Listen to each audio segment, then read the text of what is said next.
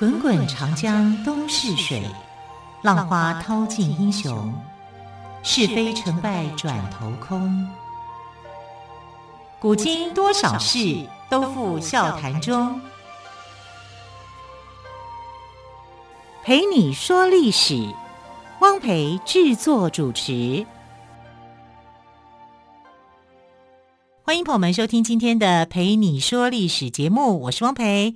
今天同样在节目当中要跟汪培一起说历史故事的是历史专栏作家于远炫老师。老师好，主持人好，听众朋友大家好。老师，我们在昨天的节目当中聊到了屈原哦，对。那么今天的节目呢，老师要跟我们谈谈，好像要谈谈《白蛇传》，对不对？因为这两个都跟端午节有关系。对啊，可是屈原的故事啊、哦，就是。大家会认为说，就是跟端午节有关，对不对？嗯、那白蛇为什么也跟端午节有关？对啊，对，因为白蛇里面有一个桥段啊，就是呃许仙，这个故事的主角叫许仙，许仙啊。许仙呢，在端午节这一天，用雄黄酒去试探他的白娘子，嗯啊，看他会不会现形。就那天端午节嘛，五月五号嘛，啊，就给他喝了雄黄酒以后呢，因为蛇最怕雄黄啊，吃了以后就会现形。后来果然他就现形了啊，所以他知道说他娶的原来不是凡间的女子，而是一个妖怪啊，是一个蛇精。可是虽然他是妖怪，可是他对许仙很好哎、欸。对呀、啊，所以我们看他是来报恩的。对，所以呃，民间故事里面《白蛇传》哈，因为他跟啊五月五号端午节有这样的一个牵连的关系，所以这出剧呢就变成了是在端午节里面啊非常。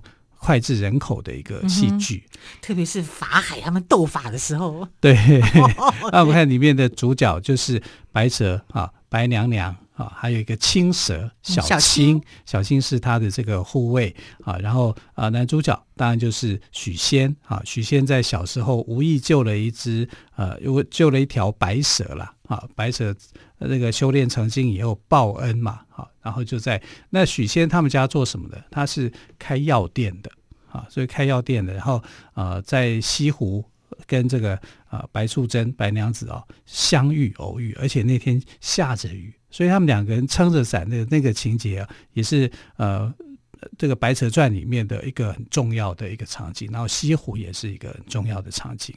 那最后呃这个。白娘娘呢，被镇压在金山寺雷雷峰雷峰寺啊，雷峰塔里面哈，那雷峰塔又变成了一个景点啊，所以《白蛇传》里面的故事啊，其实是创造了很多的一个景点，然后创造了很多的这个呃优美，但是有点悲伤的那种情感啊。那这个是是一个故事哈，是一个虚构的一个故事。啊，可是就唯美浪漫。那里面有一个人物呢，大家特别重视，就是哎，会来破坏人家婚姻的，那就是法海啊，或我们叫法海好了，法海法海和尚，法海和尚呢，就呃这个来破坏他们之间的感情啊，来揭穿他的这个真相。结果呃，白娘子呢就。非常的生气啊，就施法术水淹金山寺，把他的所在的这个大本营啊淹成一片，然后生灵涂炭。也因为这样子啊，就犯罪了嘛啊，罪犯天条啊，就被镇压在这个呃呃雷峰塔底下。后来是他的儿子长大以后啊中了状元啊，然后就把他的妈妈给救出来。大概我们看到的民间的故事的《白蛇传》里面的版本哈，故事是这样的。那大家会去想说，法海和尚这个讨厌鬼是真的存在的人吗？还是只是一个故事中的一个虚构人物？其实他真的存在啊，但是他不是这个啊，他的朝代是在唐朝啊，他是唐朝人。法海禅师呢，呃，他的原型啊是唐朝的一个高僧。那他是谁呢？在历史上，你可以找到法海禅师的这个人物的啊。他是唐宣宗时代的宰相裴休的儿子裴文德啊，所以法海禅师的这个呃俗家的姓名叫裴文德啊。那唐宣宗是一个什么样的皇帝呢？他是唐朝后期的一个非常杰出的皇帝，他曾经哦就是装疯卖傻十六年。让大家他为什么要装装装疯卖傻呢？呃，因为他前面的几个皇帝哦，都都被杀啊，都被宦官杀掉。宫、哦、廷斗争，对对对，他为了要躲避这个宫廷斗争，他就从小就装疯卖傻，一装装了十几年所以他躲躲过了很多的这个杀身之祸。对，没错。然后后来太监为了要这个啊、呃，想说这个皇帝最傻，这个这个王啊，因为他是呃后来称王没有称帝嘛，哈、啊，就是皇子只能称王而已。他看到说这个这个呆呆的笨笨的，拿来当傀儡，对对、啊，就没有想到说，哎，这个太监的如意算盘打错了，他是装的。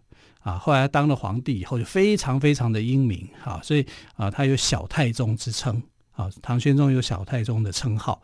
那唐玄宗的一个宰相裴休，那裴休的儿子裴文德从小就喜欢佛法，啊，长大以后当上翰林，那因为皇子染上了疾病，所以为了要为皇子祈福。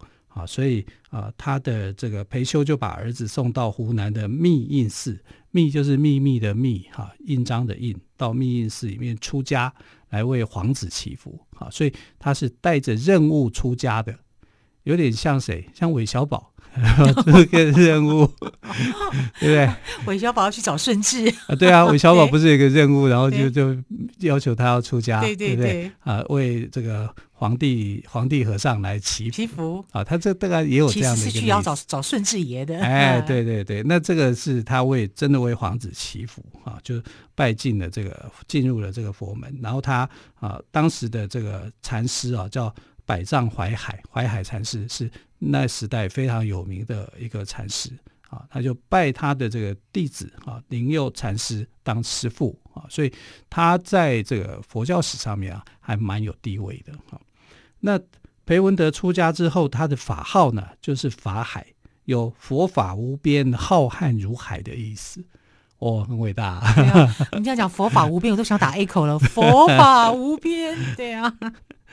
那据说他刚进这个密印寺修行的时候，那灵佑禅师就要他去挑柴啊、啊劈柴啊、挑水啊，要去服务众生啊，就是让他吃苦啊，受尽磨练，而且这个时间很长，多长呢？长达六年。哎，真的六年蛮久的。对啊，这些功夫都是这样训练出来的啊。这个挑水劈柴，哎呀，这功夫会变得很厉害啊。那呃，法海禅师呢？就觉得说我是翰林，翰林算是一个官职，很重要的一个官职。我是翰林，呃，堂堂的一个翰林，却为生众来做挑水劈柴的事情，所以呢，他就很不高兴，哈，不满意，他就抱怨了一句，就说：“和尚吃水，翰林挑，纵然吃了也难消。”哎，就讲了这句这句话。那、嗯啊、这句话一讲出去以后啊，所有所有的人就开始肚子痛。这个太神奇了吧？对呀、啊，感觉这个话还有法力。对啊，法力无边嘛，对，啊、对。然后，然后大家就喝他的水之后呢，就就吐肚子痛了啊，肚子痛啊，非常难受。那灵佑禅师听到了这句话以后啊，就回他一句，就说：“老僧打一坐，能消万担粮。”哎，就是意思就是说。我只要打坐入定，你们就肚子不会痛了。哦，果然两个人好像在斗法一样啊。嗯、那其实这个啊是呃大家在茶余饭后啊所编造出来的一个传说的故事啊。啊，因为怎怎么一个好好的一个翰林学士到你这边出家当和尚。啊，然后当和尚，然后你当当了六年，又挑水，又对啊，又劈柴啊，又去服务众生啊，干嘛的哈？所以就有这种想象哈。那这当然就不会是事实啊，因为事实上，呃，法海和尚哦，在这件事情上面，说真的讲，他还蛮甘心乐意去做的哦。那后来呢，呃，他们就重修金山寺啊。那重修金山寺，虽然是曾经毁坏过啊，他们重修金山寺，金山寺的时候呢。啊、大家就发现说，哎，怎么在金山寺前面有一个白色的蟒蛇盘踞在这里啊？那施工的工匠哦就不敢动手，因为如果你你动念把这个白蛇给杀了，那就是你为了要盖一个寺庙去杀生，这不是很奇怪的事情吗？对，所以大家就去阻止啊，尤其是法海禅师，他就觉得。我们不可以为这个事情哈去做杀生造孽的事情啊。那可是你白蛇就盘踞在洞门口啊，他又不走，你又不杀他，你又没有什么东西赶走他，那怎么办啊？结果呃，法海禅师就想说，那我们念《金刚经》楞严经来开导这条白蛇。和尚的想法果真与众不同，真跟我们不一样。啊，所以他就念 念金刚经，然后念楞严经，哈，就跟白蛇在那边相持。嗯哼，那白蛇就这样，你念你的，我再句我的，这样子。啊，日子久了，他觉得你们这群和尚真讨厌，就走了。他可能觉得很啰嗦，像唐三藏这样子。Only you，他可能就回家了。我不想听你们念了。对呀、啊，所以根本没有输赢嘛，只是这是个持久战跟消耗战。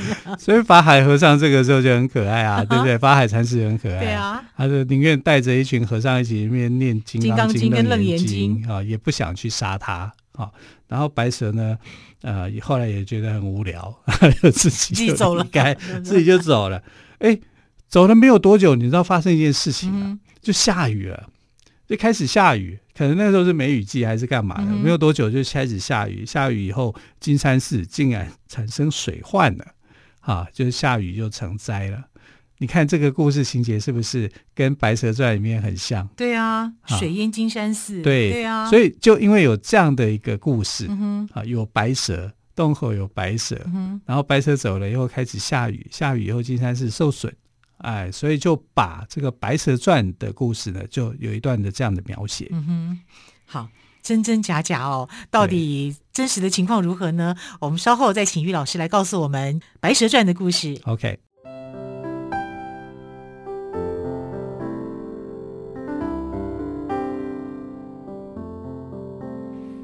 见台北的身影，拥有颗热情的心，有爱与梦想的电台，台北广播 FM 九三点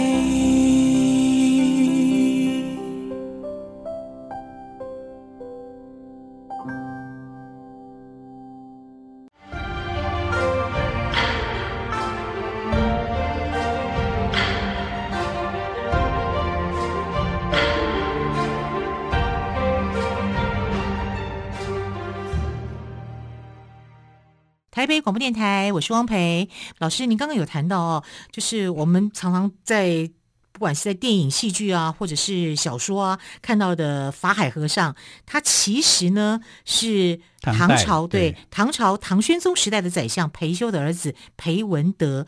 那从小就喜欢佛法，长大之后当上翰林，因为皇子染上恶疾，所以这个裴文德，也就是我们的法海哦，他就去了。寺庙里面去为他祈为皇上祈福，是这个意思？对啊，原本在密印寺嘛，嗯，然后后来他就变成了一个大师嘛，然后他就去重修金山寺。那金山寺的时候呢，就看见一个白蛇，然后就念经给他听嘛。那白蛇不想听就走了。对，然后走了以后就下雨，水淹金山寺。水淹金山寺了。对，那这是一个有趣的一个过程啊。可是我记得水淹金山寺是呃法海跟跟白蛇在斗法哎。是啊。啊，这个斗法其实真实的斗法就是这样啊！嗯、啊，这那你看小说的家小说家里面的想象力有多强，对不对？那、啊、其实他就是真实存在的，他的确跟白蛇遇到了啊，遇到了以后，他就呃讲讲故事给白蛇听，白蛇听了以后。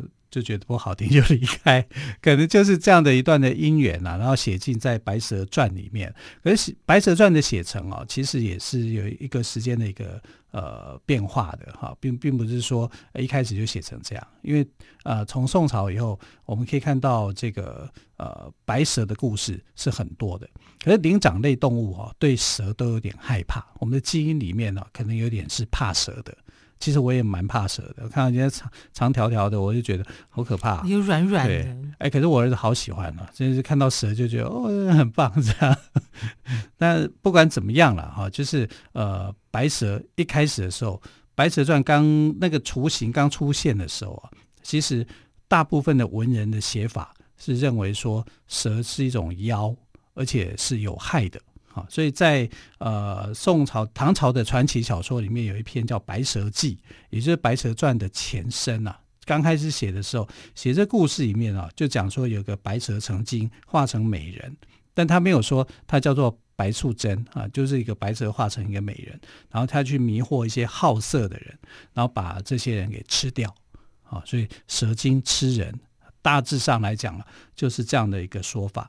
然后在杭州一带、江南一带，我们就讲过说，呃，这个端午节啊，是南北文化的一个习俗的演变合成的一个大的节日。那在南方里面，因为气候的关系啊，这边呃有高山。大大山大水啊，所以毒蛇猛兽也就特别多。你知道，在古代就把南方的一带啊称为是一个呃偏僻的地方，称为岭南嘛，把你流放到这里，它是一个呃你不可以很难居住的地方啊，就岭南之地啊，瘴癘之地啊，反正就是毒蛇毒蛇猛兽去呃很容易发生的一个地方是不好的。然后，所以杭州这一带呢，在古代的时候也有这种蛇妖害人的记载。因为大家看到蛇啊，蛇会咬人嘛，啊，就是其实蛇也不会主动咬人呐，只是说，呃，你会去咬它，就是你干扰到它的一个干扰到它作息，或者是侵犯了它的一个领域嘛。那呃，在杭州一带曾经有一本书叫做《净慈寺志》，啊，这好难念哦，就是一个寺庙叫净慈寺，啊，他写的一个呃记录里面就讲说，在宋朝的时候啊，啊这家寺庙。就曾经出现一个很大的蟒蛇，然后这个蟒蛇会变化成为女人的样子，然后去呃迷惑一些百姓啊，所以大部分来讲哦，都把蛇啊或者是蛇精当成就是会害人的一个对象。你不会把它想得很好，就是阴阴的啦。对对，没有像白蛇写的那么好哈，就是那个女子变得白素贞，后来变得痴情，对，情深意重。对对对，可是之前的写法其实都还是认为是蛇精在害人。好，那啊、呃，真正的《白蛇传》的写作是从冯梦龙开始的。冯梦龙，我们知道他就是写这个三通嘛，哈。呃，《警世通言》啊，这些故事里面，那在《警世通言》里面呢，他就写了一篇叫做《白娘子永镇雷峰塔》啊。那这个故事呢，就是一个呃很经典的一个版本了哈。那这篇短篇小说里面呢，啊，就把蛇妖人格化，表面上还是在写蛇精害人啊。因为这个白娘子呢，把许宣啊，当时不叫许仙。叫许宣，宣传的宣啊，用这个名字。但是许宣呢，呃，他在药行这个工作啊，他被白娘子害得差不多，每次都被害，每次都很倒霉啊。他是一个倒霉人物的一个形象出现的啊。然后呃，所以这个作品里面呢，还是强调就是说，人不可以好色啊，你必须要端正，要不然你就会被蛇精所害。所以其实我们看到大部分蛇精扮演的就是一个。呃，拍港啊，不好的一个角色啊。那法海呢，就是维持正义形象的一个人啊。大致上来讲是这样，可是后来就出现变化，出现变化里面就是加上了这个爱情的元素啊。就是在清朝的时候啊，就把这个故事开始做转变，把蛇精的这个角色啊变成为是一个比较正面的啊，就是有爱情的元素的。就我们现在所看到，其实就是从。清朝所传下来的这个啊雷峰塔传奇里面所变化出来的白蛇的模样啊，不然在明朝冯梦龙的时代啊，冯梦龙时代这个白蛇还是一个喜欢捉弄人啊、喜欢作怪的一个人物啊。白娘子呢，从清代的时候呢，变成是一个好的角色啊，然后法海反而变成是一个坏蛋的。他本来从一个维持正义的正义形象的人，啊，变成了破坏啊许仙跟白娘子婚姻的一个罪魁祸首，啊，所以后来才有这个水呃水淹金山寺的一个情节。然后许宣这个名字也被改成为叫许仙，啊，所以我们看到的这个故事从清朝以后啊发展出来的。然后许呃法海呢这个角色也很好玩，历史上的真实法海是一个大和尚。啊，是啊、呃，这个裴温德啊，是这个具有学问的一个人啊，而且还有官职，对，还有官职。可是，在戏剧里面的这个大和尚啊，虽然他法力高强，可是呃，因为有很多人就开始讨厌法海了，觉得你怎么可以这么样无情无义？对啊，就破坏人家婚姻干嘛？对啊，对啊，还没做不对不起别人的事。对，所以就很多戏剧的写法就不一样，因为戏剧是一种创造嘛。虚构的嘛，哈，所以法海里面呢，曾经有有人就创造说小青这个小青这个角色，把法海整得死去活来的。所以就部分的人来讲会大快人心，对，对不对？对对对 不过我想说哈，其实不同的时代就有不同的《白蛇传》，法海的角色呢也随之而变。但是我想听众朋友，我们可以一起来了解啊，在正史里的。金山法海禅师，他为人间世道苦难众生发愿，刻苦修行，亲切传法，这段的过程呢，是值得我们尊敬的哦。说得好，好，非常谢谢岳勋老师接受我们的访问喽，谢谢。Okay. 那么明天呢，就是一年一度的端午佳节，汪培在这里呢，也祝福所有的听众朋友们端午安康。亲爱的朋友，明天见喽，拜拜。